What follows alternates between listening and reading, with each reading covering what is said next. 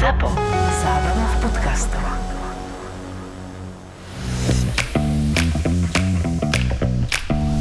Korporátne vzťahy SRO 13. časť Stojím už 10 minút v aule budovy, v ktorej pracujem. S kolegyňou Mary. Máme obednejšiu prestávku. Nie, že by som nebola hladná, ale je ťažké utiec pred Mary. Výhovorka, že musíte obedovať pred Mary neobstojí. Keď Mary rozpráva, musíte počúvať. Ten týpek, s ktorým som bola na rande, vyzeral najprv v pohode, aj keď na môj vkus mal veľké bokom brady. Mhm. Mm-hmm. Mal však smutné oči, vieš, ako také tie anglické psy pri krbe. Hej. To ja môžem. Mhm. Mm-hmm. Mám chuť takého muža pohľadkať a pomôcť mu. Myslíš, že to je divné? Väčšinou ženy hľadajú ochrancu a ja zase hľadám submisívneho muža. No jasné, no možno by si mala pouvažovať nad terapeutom. Prepač, robím si srandu. Nerobím. Mary je tri týždne po rozchode a už je opäť na love. No tak uh, potom to vyzerá nádejne, nie? Bolo to nádejné do chvíle, kým si neobjednal Černohor. Aj. Mm. Poznám tieto typy. Černohor, to je úplná absencia kreativity. No, aspoň na to rande prišiel, na rozdiel od... A, spomeň čerta, Miloš, presne oproti.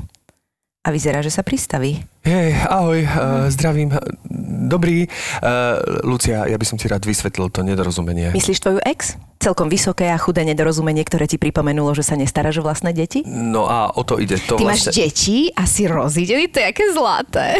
Prosím? Uh, toto je Mary, kolegyňa. Miloš, otecko. Ale To je krásne, že ty si splodil dieťa a nie jedno. To by som na teba nepovedala. Muži v tvojom veku sa toho boja a ty si do toho išiel za každú cenu, aj za cenu rozchodu. uh, prepačte, my sa poznáme? A je, je, Mary nezahála. Prečo som tu práve teraz s ňou? Prečo sa mi toto deje? Som zmetená a hladná. Nepoznáme, ale mali by sme sa spoznať. Preboha, čo je toto za ženskú?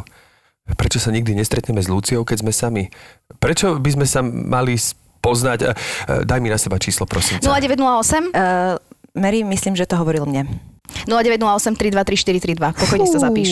Tak toto už je zlé. Musíme odtiaľ to odpratať. Toto už je dno spasiteľstva. Uh, prepač, my len sme hladné. Veľmi. Musíme ísť. Ale Luci, počkaj, ja... Uh, Maj sa. Zavolaj mi. To čo bolo? To Mary? To čo? Veď neverím. Na chodbe je už vianočná výzdoba. No tak Merry Christmas.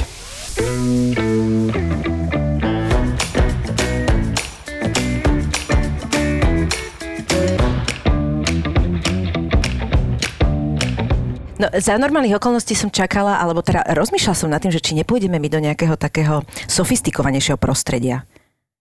Že miesto tých fliaš vína by tu boli knihy napríklad, vieš. A potom si hovorím, ne. Toto je dobré. Áno, ale veď uh, mne sa to pá... Vieš, čo je tá vinotéka? Ja už som sa s tým... Ja som si aj nevedomil, že to je víno. Že? Ja som sa napríklad uvedomila. A je to veľmi príjemné.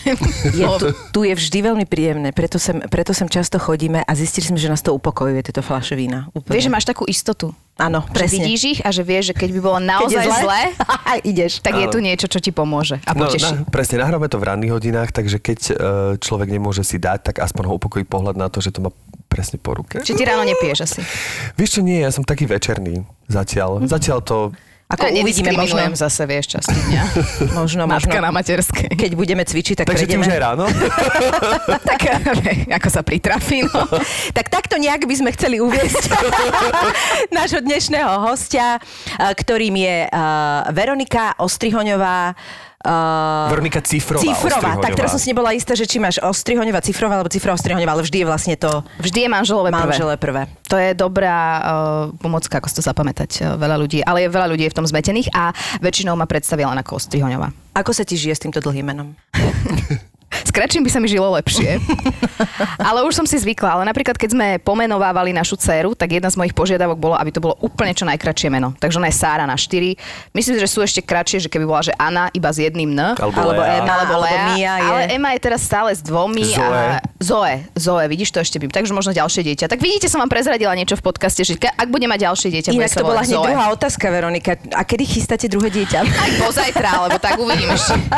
Potom len, aby si, keby si hľadala krst, krásnych rodičov. eh, Vlastne, že sme ho takto tu, nie, nie úplne, že splodili, ale vymysleli. Ale je pravda, že ja sledujem uh, aj Zuzku Hanzelovu a nikdy som sa ta, toľko nad tým nezamýšľala ako poslednú dobu, uh, keď ona vlastne to tak dá do, to, do, do nejakej storky, že vlastne koľko ľudí naozaj úplne prirodzene sa niekoho spýta, že a čo druhé dieťatko? A že vlastne nám to príde ako taká ten small talk, ktorý by mal byť, akože my to bereme, že však pohode, lebo pre, predpokladá, že každý je zdravý, že vlastne to je jeho vlastné rozhodnutie. Ale to nie je otázka, ktorá by sa mala iba tak položiť. Vieš, Vieš čo, mňa sa to napríklad nikto nepýta, takže to je zvláštne. nemám túto skúsenosť. A ona to často hovorí, že prečo, prečo ľudia to považujú za takú úplne ordinárnu otázku, pritom akože to je niečo, čo je tak strašne súkromné, že toto vôbec by nemalo patriť do. Takže sa ti vlastne aj ospravedlňujem. Pohode, pohode. Vieš čo, ale je to aj pri prvom dieťati, je to, je, je to No. taká zaujímavá nejaká paralela ľudského mozgu, že že máš pocit, že to je taká akože presne, že bežne konverzačná otázka, kde si bol na dovolenke, ako v robote a ako tvoj muž a potom kedy budete mať dieťa. A teraz keď si zoberieš, koľko tých párov má problémy A, a nedá No, že ty sa to a naozaj sa to, fakt veľmi zlého zarypnúť. to je, to je podľa mňa také, že, že chápem, že ľudia si to neuvedomujú a aj veľakrát sa stretnem s tým, že povedia ľudia, že a čo vy sa prežívate, aj keď Zuzka Hanzová to dáva, alebo Vy ja. To je akože bežné, lebo ženy sa zásadne prežívajú. To, mužom sa to nestane, hej, ale akože ženy to je taká choroba, čo dostaneš už rovno, ak sa narodíš.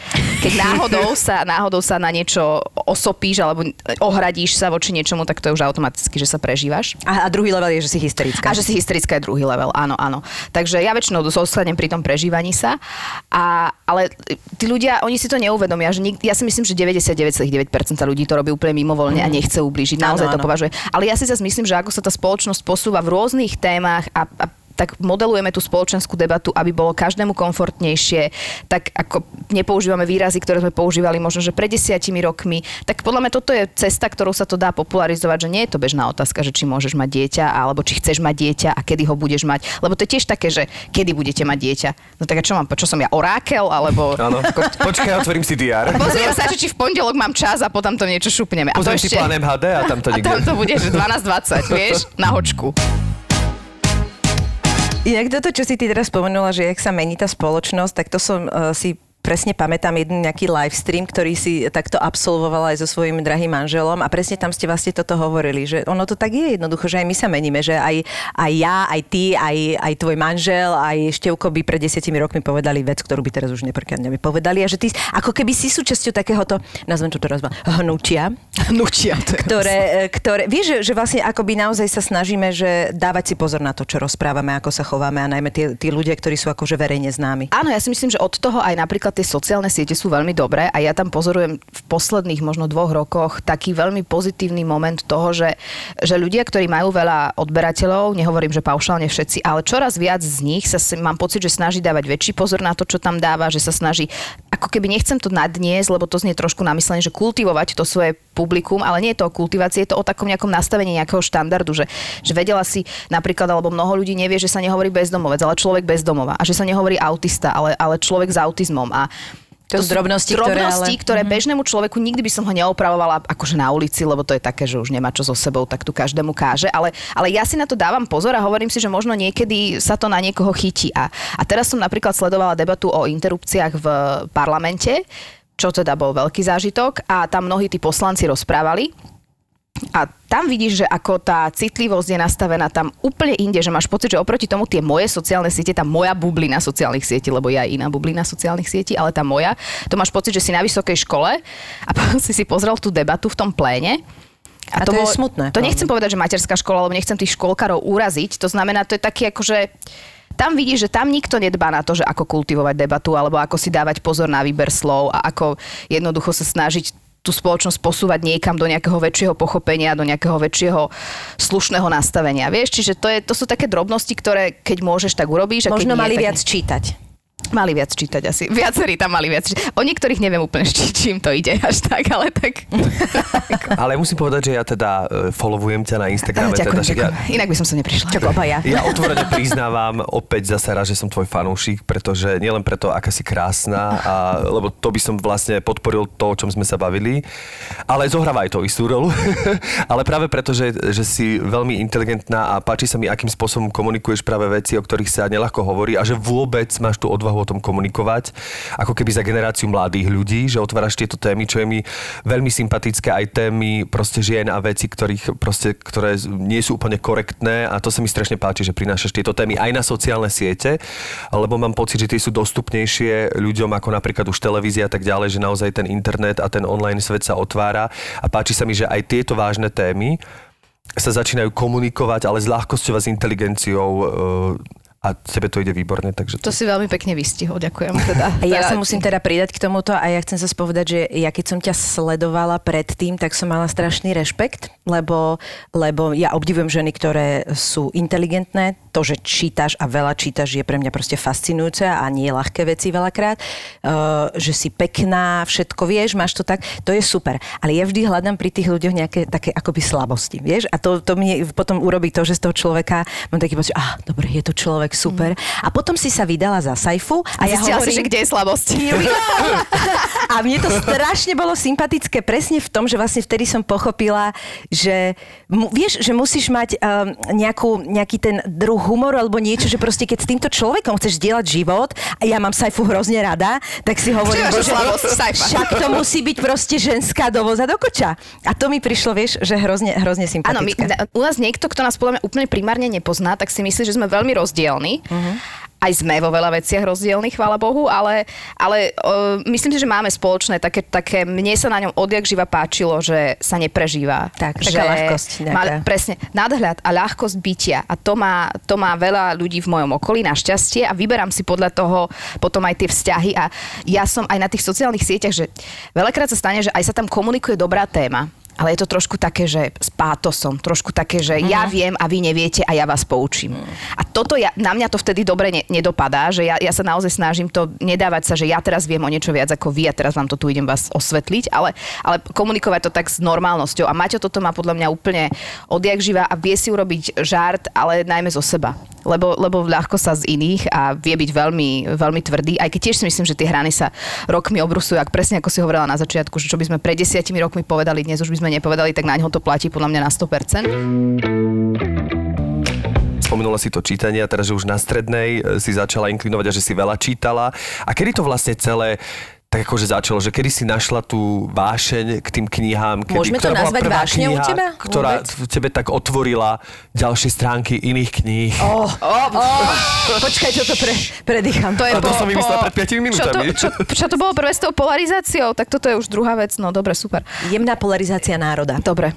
No, začalo sa to skoro. Moja mama bola lekárka, aj teda je lekárka, keď som úplne od malička robila na kramároch a mala taký veľmi náročný režim, že vlastne ja som sa narodila, ešte doštudovala vysokú školu, medicínu a potom rovno nastúpila do práce, že nebola som na nejakej bežnej materskej, wow. lebo vtedy sa to tak nejak muselo, že dostala miesto, tak jednoducho sa o mňa staral všeli kto a tak sa to vykrývalo, čo sa na mňa samozrejme podpísalo, ale nie, ja som absolútne, absolútne s tým uzrozumená. No a, a môj otec podnikal. To znamená, že ja som bola takéto dieťa, ktoré nemalo úplne že veľa nejakej, že no tak dnešný rodič by si povedal, že ja som bola týraná, ale to nebolo. Ja som len bola veľakrát nechaná k tomu, aby som sa sama zabavila. Uh-huh. To znamená, že mne nerobil niekto nejakú akože e, animáciu a teraz poďme toto a teraz poďme toto. Proste oni si potrebovali niečo urobiť. No, Takže tak musela si sa animovať nájdi. sama.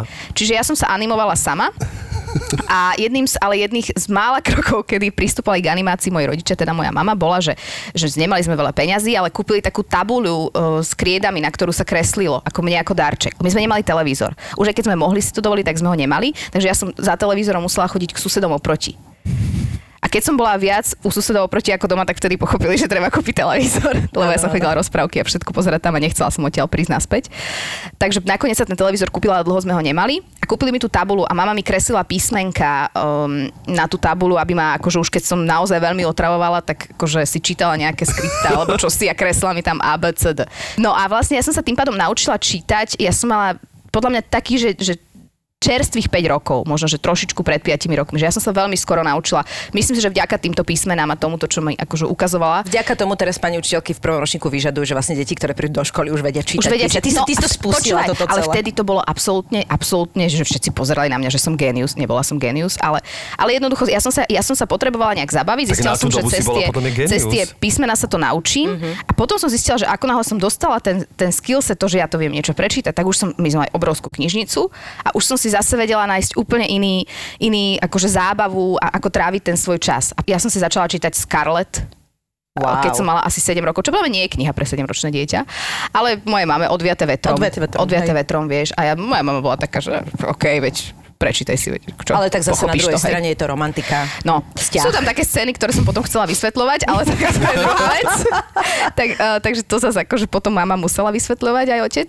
Čiže u mňa to bola taká ako keby cesta z nejakého, že, že naučiť sa čosi, aby som sa mohla sama lepšie zabaviť.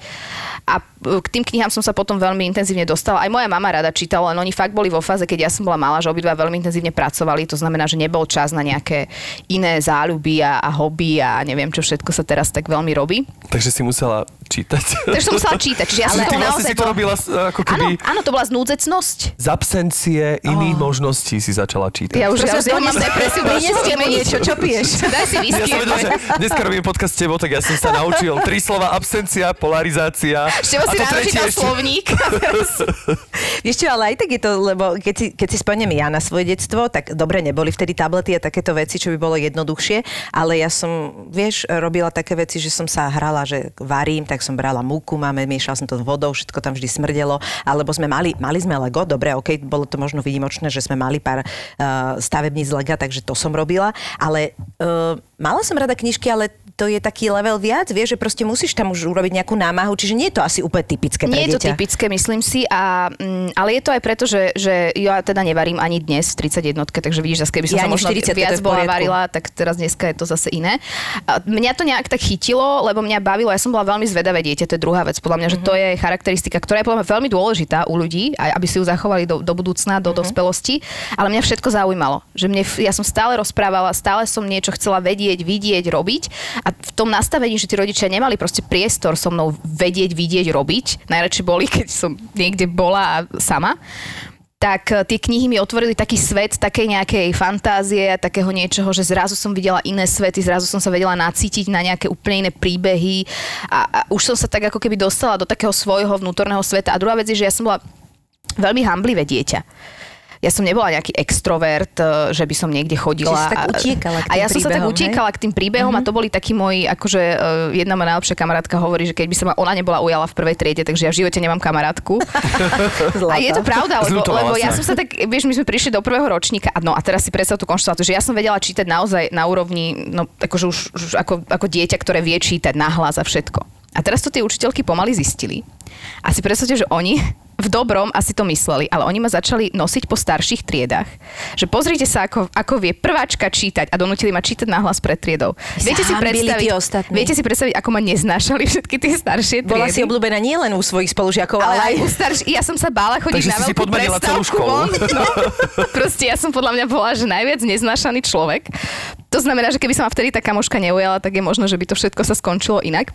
Ale z toho si mohla mať celkom akože No bolo to nepríjemné, bolo to nepríjemné, lebo ja, ja, ja som bola taká naozaj, že som sa hambila a, a, a snažila som sa skôr tak na seba neupozorňovať a to mi vlastne ostalo až úplne do dospelosti a vždy sa nejakým nejakou zhodou okolností sa to potom, ako keby niekto ma dotlačí do situácie, kde vlastne musím byť viac extrovertná a ono ja sa tam potom nejak ako keby upracem, ale nie je to moja prirodzenosť, nie je to.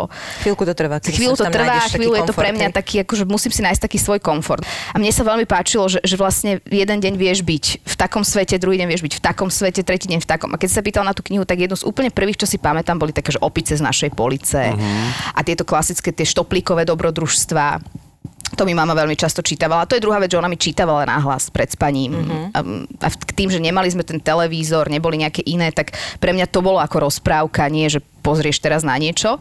Ale... Že toto robíme aj my a ja si myslím, že to je jedna z najlepších vecí na svete. no. A ja si myslím, že to takto dieťa určí dopredu v mnohých veciach, nielen to, že má rád knihy, ale to, že vlastne ten moment pred spaním, v to, ten mozog proste funguje úplne ináč. A je strašne dôležité, keď ten človečik je upokojený, má niekoho, koho má rád pri sebe a či vieš, že niečo prežia, to je tak dôležité. je to mňa. pekné.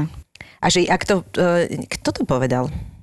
Že ak chcete, aby vaše dieťa bolo múdre, tak mu čítajte, a keď chcete, aby bolo ešte múdrejšie, tak mu čítajte viac. Mm. Je to akože presne v tom zmysle, že naozaj veľa kníh naozaj je, je len dobre. Nikdy to nie je zle. Ale ja si tiež myslím, že stále to, aby som sa vrátila k tomu, aj ide trošku k tej osobnosti, lebo ja mám dvoch súrodencov A ty nevedia čítať. Ale nie, oni vedia čítať. A ale... to sú mladší? Hej, hej, hej. Čiže jeden- rodičia potom už mali čas trošku? Potom už mali trošku... A presne, že menili sa tie nastavenia a nemajú taký vzťah k knihám, ani jed, ku knihám, ani jeden, ani druhý. Môj brat je odo mňa o takmer 13 rokov mladší, to znamená, to už naozaj boli rodičia v úplne inom svete. On sa narodil v roku 2000. Ja som totiž myslela, že potom, ako si hovorila, že už nikdy nedali dieťa ďalšie. Nie, nie, práve, že oni si povedali, že na, túto sme zanedbali, tak ideme skúsiť to znova.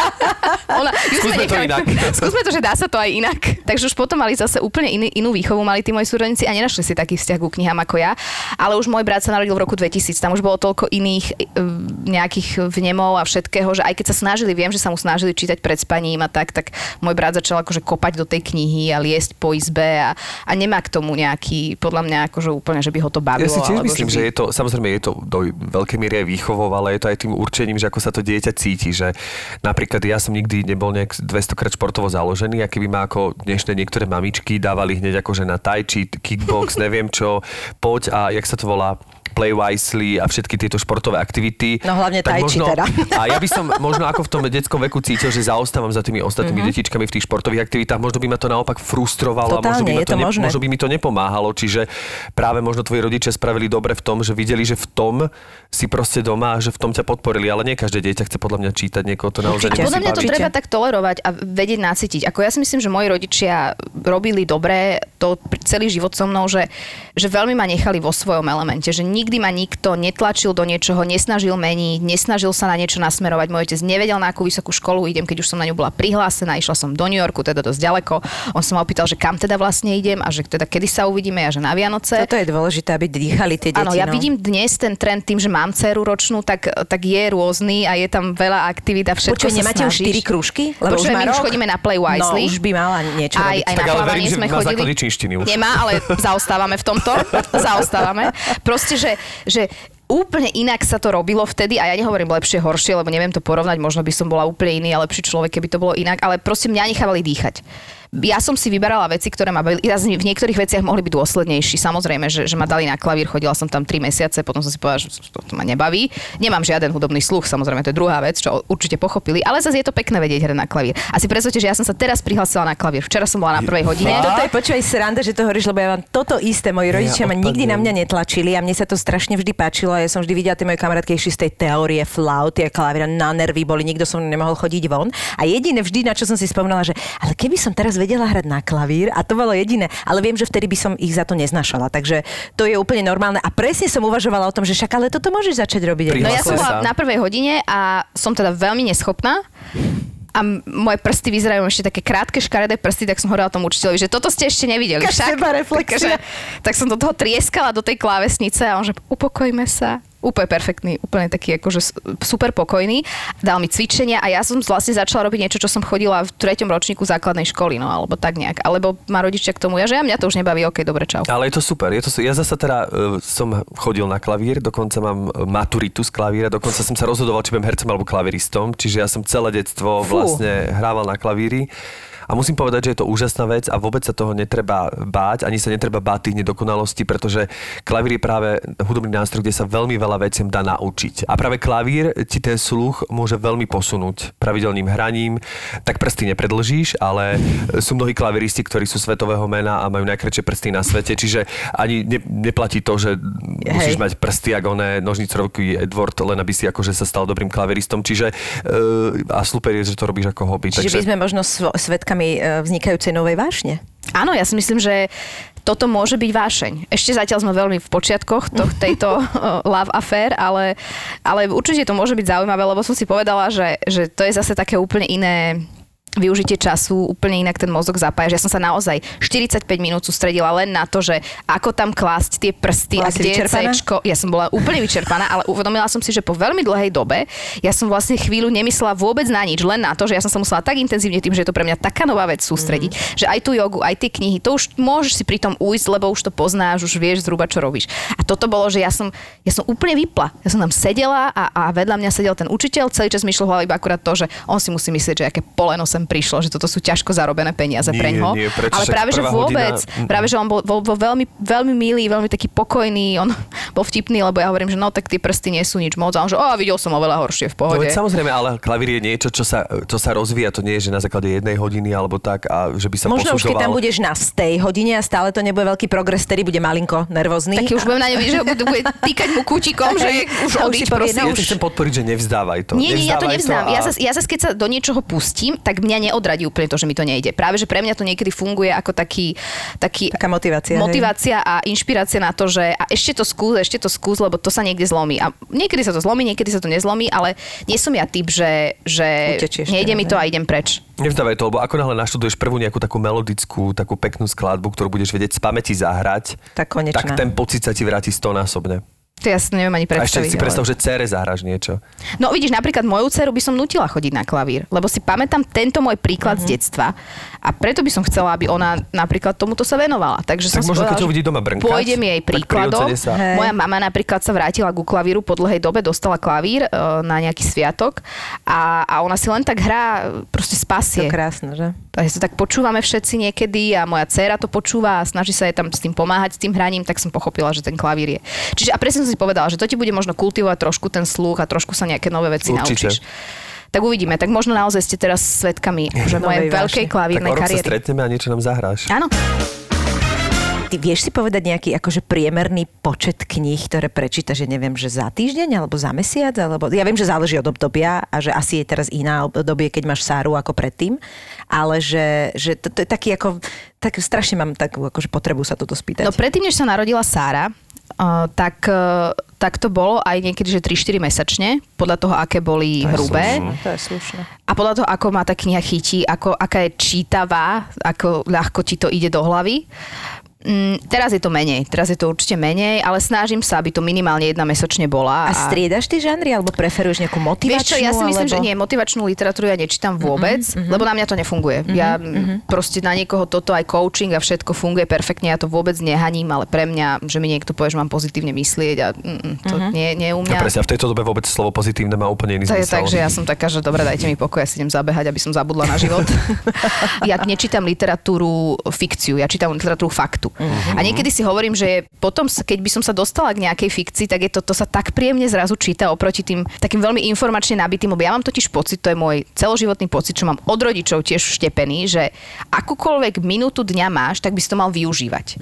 Že ja, ja mám v sebe nastavený taký program, že počúvaš podcast, tak nemôžeš počúvať niečo takéto, čo ťa bude baviť a čo ťa tiež niečo naučí, ale musíš počúvať podcast BBC News, aby si vedel, že ako to teraz vyzerá Ale to vie byť v Turkmenistane a teraz mm-hmm. akože čo s tým Bieloruskom. Takže ty nepočúvaš náš podcast? Počúvam, ale...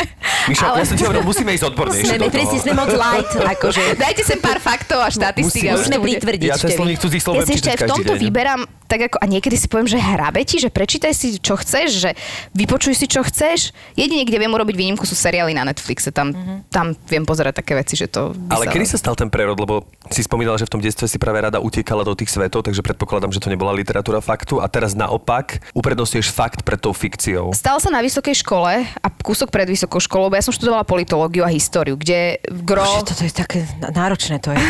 To je ťažké vysloviť, ale ty si to študovala ešte aj v Amerike? Áno, ja som to študovala v Amerike. Čiže si to študovala, predpokladám, nie v slovenskom jazyku. Veľmi dobre, Števko. V Amerike sa neštuduje v Slovenčine. Sú veci, ktoré ja sa viem totálne dovtipiť? Absolútne, to je, vieš, to je taký inštinkt. Ty nechceš robiť takú politickú reláciu, vieš, alebo niečo také, že...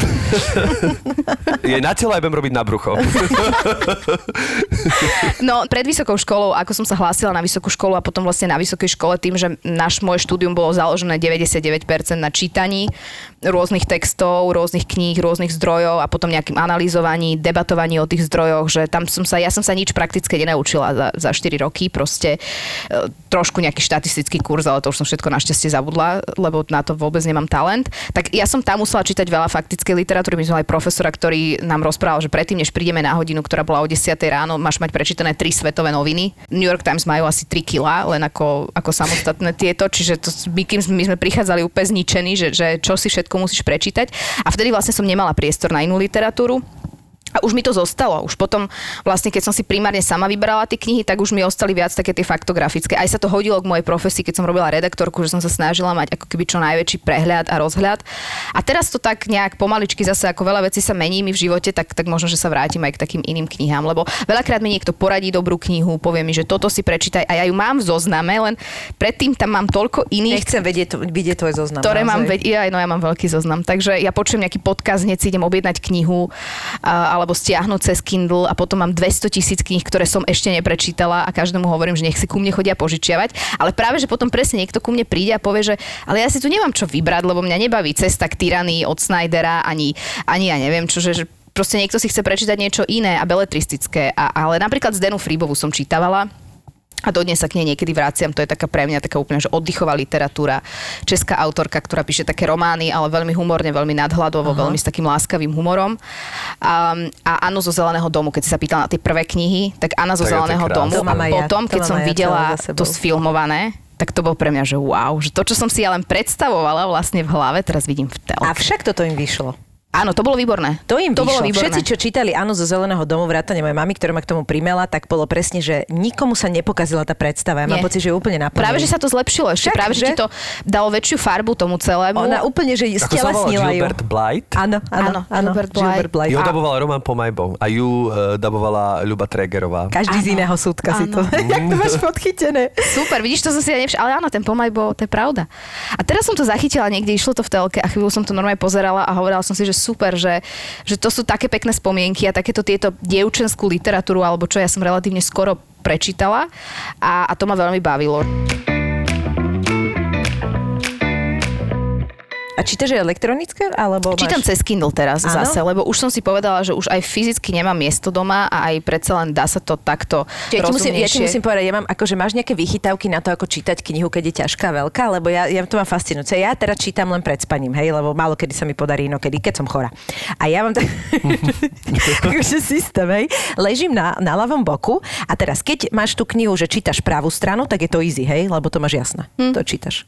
Ale keď čítaš ľavú stranu, tak ja normálne to takto podchytím, túto stranu si opieram o postiel, touto si držím tú ľavú stranu ako lakťom a takým spôsobom čítam. To je úplne neveriteľné. Že proste keď máš ťažkú knihu, to je tak komplikované, že ja som si normálne na to vymyslela systém, jak si pomáham vlastným lakťom a, a postelou, aby som vlastne výborné. sa mi lepšie čítalo, vieš? Lebo potrebujem ležať, nechcem, vieš, Asi si to musím nakresliť ako diagram, aby som si to mohla odniesť domov, ale súhlasím, je to veľmi dobrá cesta. Mne napríklad na Kindle alebo na tých elektronických platformách, keďže ja som taká, že mám rada výsledky a vidieť, kde som a kam sa ešte musím posunúť, keď vidíš tam, že koľko máš prečítané z tej knihy. Keď je to ťažká kniha alebo taká dlhá kniha, tak tam sa ti dole ukazuje, že si v 18% knihy alebo 25%. že ty do toho zapájaš ešte aj matematiku, Čiže ja aby nebolo bavilo. málo. Toto, Čiže ja vieš- som pán, štatistiky, Áno, toto by áno, ma áno. Čiže toto vieš, že, že proste ja keď vidím, som si uvedomila, odkedy som sa vrátila k tomu Kindlu a čítam aj elektronicky, teraz napríklad čítam knihu elektronicky, tak ja keď vidím tam, ako sa to číslo tam zväčšuje a hovorím si, že a už som v štvrtine, a už som v polovici, tak to je super. A to sa mi stávala pri literatúre faktu, pri dobrej fikcii, podľa mňa chceš, aby sa tá kniha neskončila a nepozeráš sa, že koľko Vidíš si to? prečítal. Mm, dobre hovoríš. Ale toto sú veci tým, že tam to nie je úplne také, že si oddychneš pri tom, ale tak, tak toto ma tak ako keby motivuje k tomu. A vidíš, toto je dobré, lebo ja som tie elektronické knihy nikdy sa nevedel kým dostať, No. ale toto je dobrý argument, že tam ukazuje percentá. To ťa bude, to ťa bude motivovať. No. Ale ja napríklad nemôžem knihy čítať po ležiačky, lebo ja ako náhle ležím, tak zaspím. To je Čiže ja nemôžem nič robiť po ležiačky. To je presne. Dobre, je pár vecí, ktoré môžu... Verím, že nejaké veci môžeš robiť po ležiačky, ale Lebo keďže- zaspím. tak dá sa, dá sa to robiť aj inak ako po ležiačky zase, hej, takže zase. Takže e, čítam posediečky. No ale aby som vôbec niečo prečítala, tak jednoducho som musela prísť tomuto kompromisu a je pravda, že, že toho neprečítam veľa, lebo ma to uspalo, ale zase na druhej strane je to fantastický uh, spôsob na to ako sa upokojiť a zaspať, čo je úplne super. Ale vieš čo, neznášam, keď čítam knihu, prečítam dve strany a zistím, že som vlastne rozmýšľala nad niečím úplne iným. To akože fakt nemám rada. A podľa mňa to sa deje veľmi veľa ľuďom. To je taký ten premotivovaný aktívny mozog ešte, vtedy ešte nemáš čítať. A to je, že fakt si neviem, kde som bola a idem od znova a už ma bere, takže už, je- no proste. Toto ja mám jediné, podľa mňa výhodu, že ja nezaspávam pri čítaní. Ja neviem, čo by som musela čítať, aby som zaspala. Mhm. Mm-hmm. Lebo ja, ale to je podľa mňa nacvičené fakt, že z tej vysokej školy, kde my sme museli čítať rôzne e, knihy, typu aj, aj Bibliu sme museli celú prečítať iba ako zdroj jednoducho historických e, faktov alebo historického nejakého kontextu.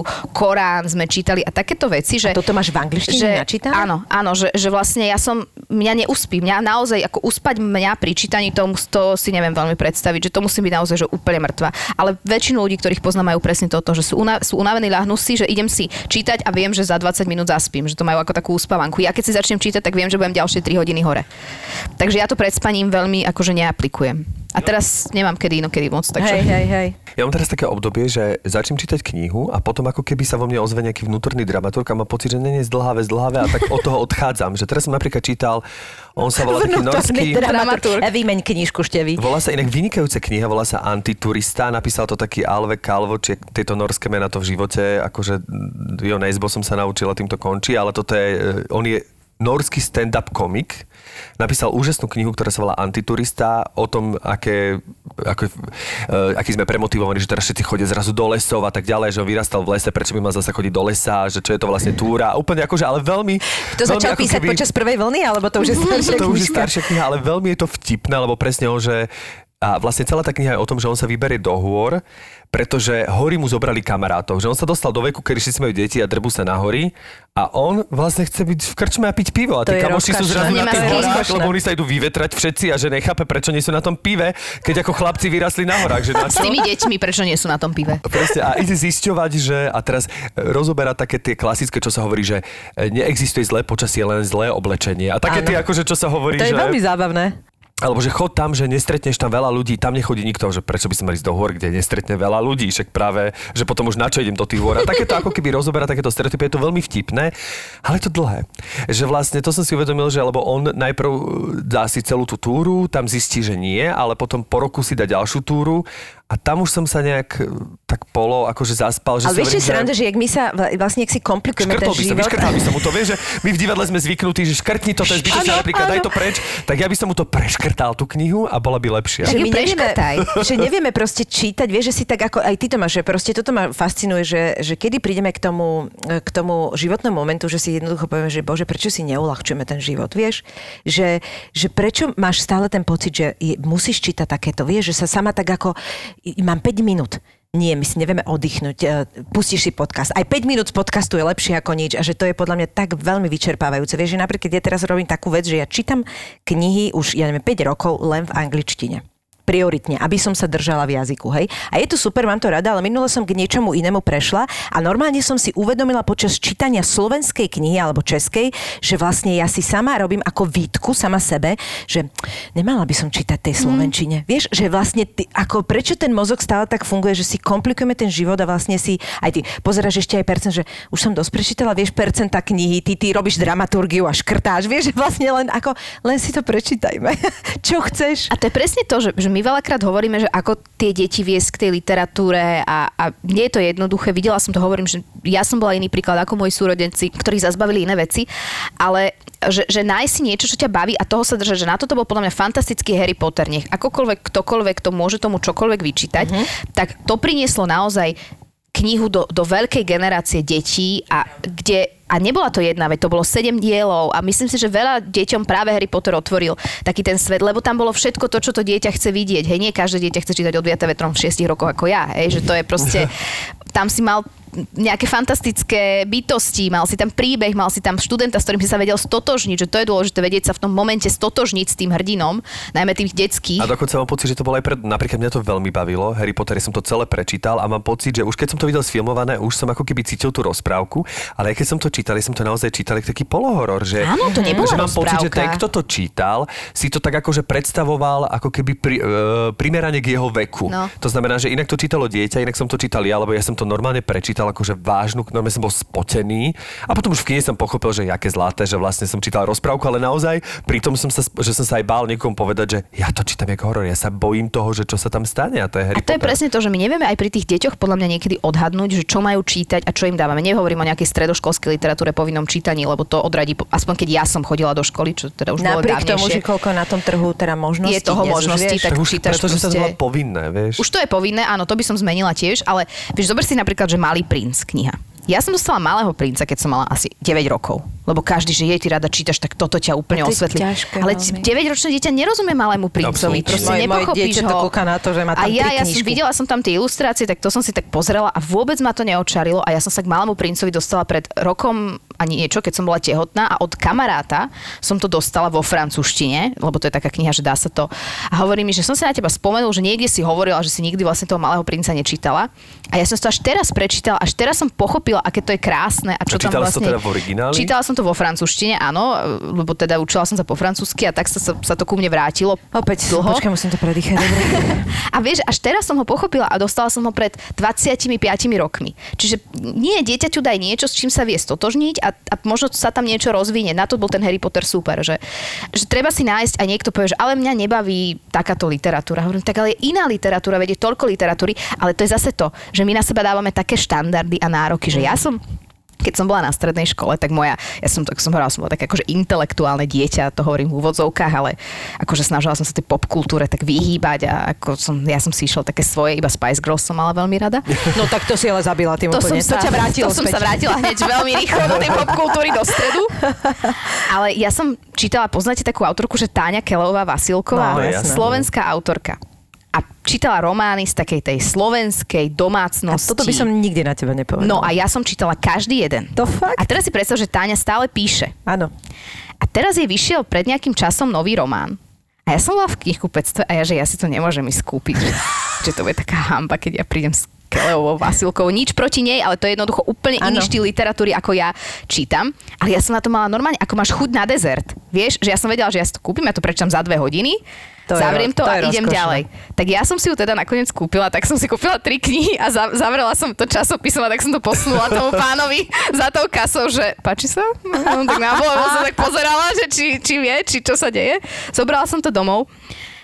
Tak som sa, ne, hovorím si, že ale najprv dočítam tú knihu, ktorú mám a potom si dám toto ako také intermezo, taký nejaký návrat do, do tohto sveta, ktorý som čítavala, keď som bola na strednej. Aj s mojou najlepšou kamoškou sme si to posúvali tie jej knihy, lebo naozaj ro, každý rok dávala novú, alebo aj niekedy viac. A si predstav, že ja som to tak odkladala, až prišla moja babka ku mne a si to odo mňa požičala.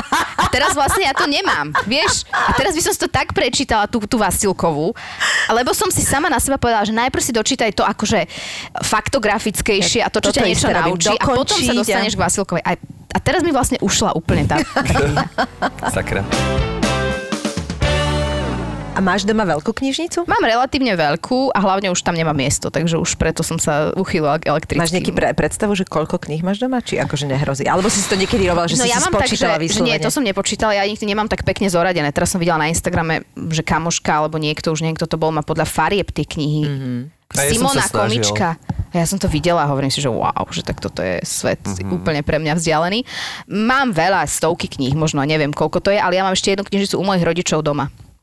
Čiže vlastne mám dve veľké knižnice a veľakrát ja zase tie knihy posúvam a požičiavam a už sa ti potom nikdy väčšinou nevrátia a preto takú, na ktorej by mi naozaj záležalo, by som nepožičala, Áno, som zvyknutá, že tie sa ti no. nevrátia. Ale väčšina z nich je taký pre mňa akože tovar, že ho rada dám ďalej, aby si ho aj iní ľudia prečítali a aby sme zbytočne nechcem samozrejme ublížiť tomu autorovi a niek- aby sme veľa nás nekupovalo, ale zbytočné, aby v rodine mali všetci šiesti tú istú No knihu. jasne. vieš, No tak jasne. si si posunieš jednu. Takže mám veľa kníh doma, no. A veľa neprečítaných kníh. Čítaš niekedy dve knihy naraz? Áno. Toto je Aj- pre mňa, už som to urobila, ale je to pre mňa veľký problém. Ja to robím práve, že, že striedam, že mám literatúru faktu. a Áno, k tomu vtedy mám to je dobré, keby, vtedy nejakú uľahčenie, také, beletriu, hej, hej, čiže hej. to si viem akože predstaviť, že viem medzi tým skákať. Áno. A e, každú knihu dočítaš do konca? Nie, nie. Sú knihy, ktoré som nedočítala A dokonca. dokážeš to?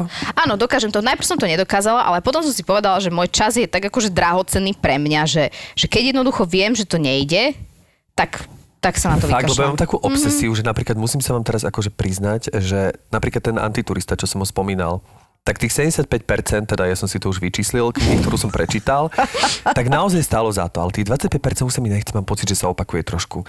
Ale tá kniha stále je na poličke, je taká trošku akože vysunutá, je taká výčitka. Ja mám- a vždy, ja keď pozerám Netflixový taký- seriál, si hovorím, že tak je ľavým očkom mi tak uteká, hovorím, že toho antituristu dočítaj, prosím ťa, dočítaj. Sa zle cíti, že? A ja som to robil tak, napríklad na VŠMU, že my sme mali, nám povedali pedagógovia reči, že mali by sme 20 minút čítať na hlas. Mm. A ja som to vlastne zneužíval na tie knihy, ktoré sa mi už nechcelo dočítať, že som si ich čítal na hlas. Že teda robím niečo pre seba, čítam to na hlas a už nejako tú knihu aj dočítam a potom akože s dobrým svedomím som si ju odškrtol niekde v sebe a dal som ju do poličky, že dobre, kniha prečítaná.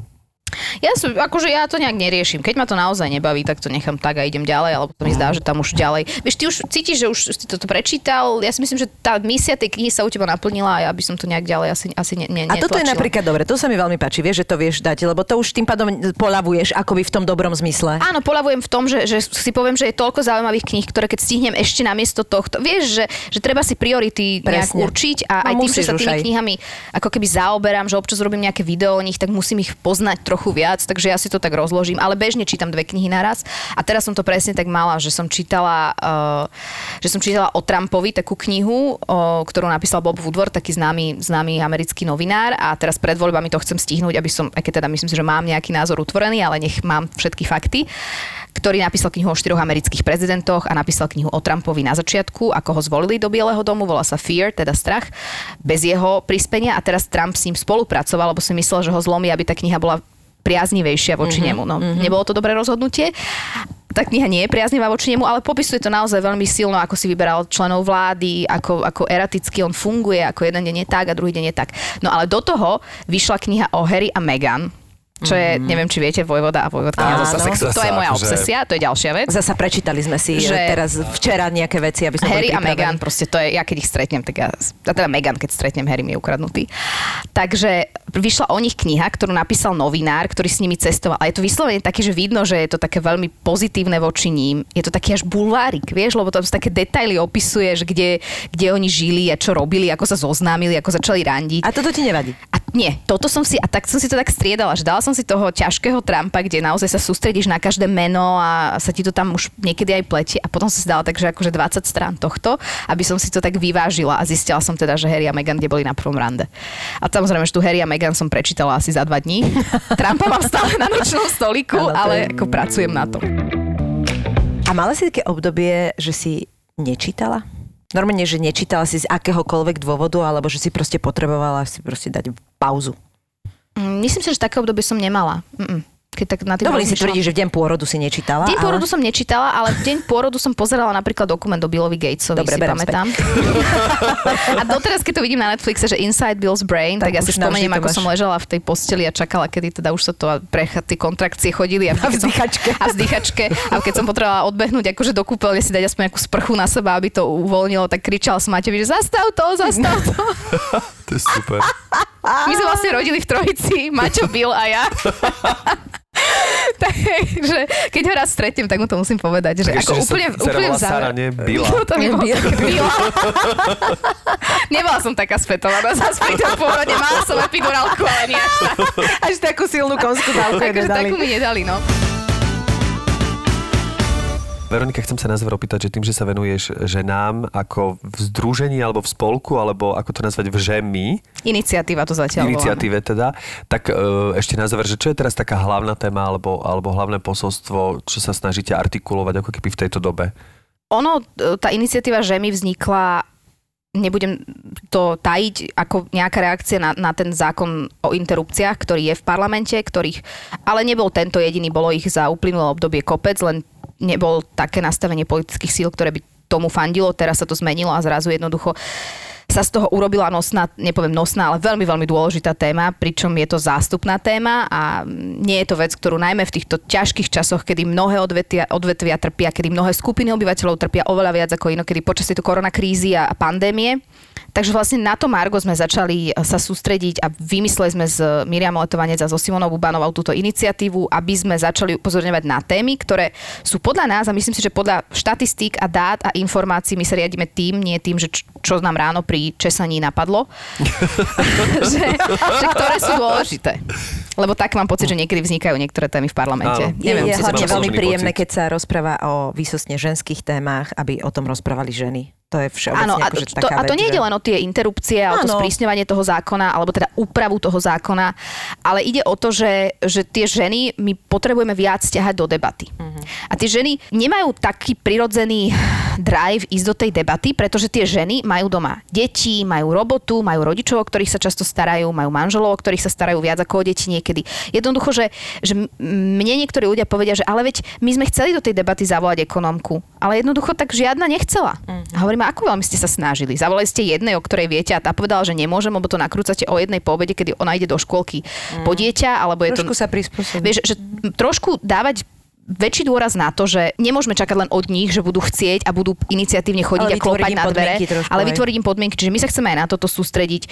Druhá vec je, že v tom zdravotníctve sú dve tretiny pracovníčok ženy a sme im tlieskali a neviem čo, ale odmeny ešte im nepipli na účte, pokiaľ viem, eh, že tie platy sú, aké sú v zdravotníctve a že, že ženy, väčšina ľudí, ktorí zarábajú na Slovensku minimálnu mzdu sú ženy. Hej. Čiže že, že toľko tém, ktoré by sme mali takto intenzívne v tom parlamente riešiť, aby tam bola 8-hodinová debata, kde sa každý chce nechať počuť, že nie je úplne, že interrupčný zákon si myslím, že je tá no, je to aj teraz. o tom, že sa vieme aj učesať, aj otvoriť ústa. A jednoducho e, treba podľa mňa, a ja nemám rada ten názov, že ženské práva, lebo nehovoríme o mužských právach. Uh-huh. Pretože ženské práva sú ľudské práva, to znamená ľudské práva u mužov sú nejako nastavené samozrejme a u tých žien ich musíme tak zdôrazňovať, čo je smutné už na začiatok.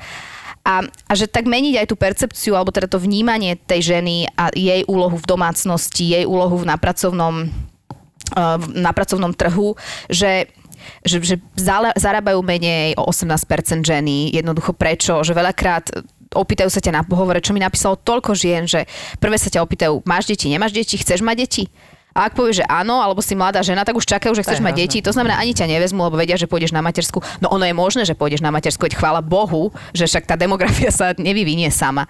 A ty musíš vytvoriť podmienky, vieš, že, že aj čo mi baby mladé píšu z medičky, čo študujú, povedia im, že chirurgia, čo ty chceš robiť moja? Absolútne súhlasím a teda dávam aj z pozície muža absolútne za pravdu, že sú to témy, o ktorých, o ktorých proste treba hovoriť a držím samozrejme palce aj na, aj na tejto pôde. My ti veľmi pekne ďakujeme, že si bola hostkou uh, našou.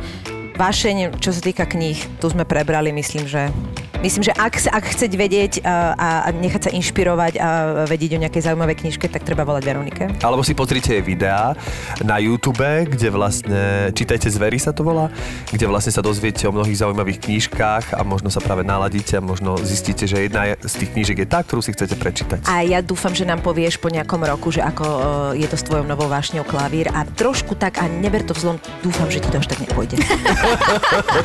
Ďakujem za milé prianie na záver. Ďakujeme ti veľmi Ďakujeme pekne. veľmi pekne. Bolo to veľmi príjemné, ďakujem vám. Pretože nehnevajte sa, ale e, nech dá ruku hore ten, kto si v živote necvrkol pri, pri, pri pilatese. Akože fakt povie čokoľvek. A teraz prichádza tá slúbená erotika. Um, ostali sme nejako tak sami dvaja na izbe a zistili sme, že máme rovnaký problém, že sa nám vydreli vnútorné stehna. Zase len o sexe to nebude, lebo život 25-ročnej baby nie je len o sexe. Tak ja som ostala úplne taká ako, že ježiš, že to čo mi vlastne kto povedal a aj mi trošku bolo doplaču, začala sa mi triasť brada, ale ustála som to. No a teraz má vlastný podcast, ktorý je niečo medzi filmami Woodyho Elena a Láskou nebeskou. Neskôr, keď prišla puberta, tak ja som spoznala jednu babu. Mm, volala sa Alena. Teraz to znie, ako keby to bol začiatok nejakej lesbickej príhody. Ale nie je to začiatok lesbickej príhody, chvála Bohu. Mne to znie skôr ako slovenská Bridget Jones. A vám? No, však sa trošku spamätaj, proste Ježiš Maria, vypoveď, to, to nie je nič také hrozné. A hlavne za tým počujem tú takú frázu, ktorú nechcem počuť, že je to len obdobie. Veselá pani je podcast z produkcie ZAPO. Zapo. ZAPO. Zábrná v podcastovách.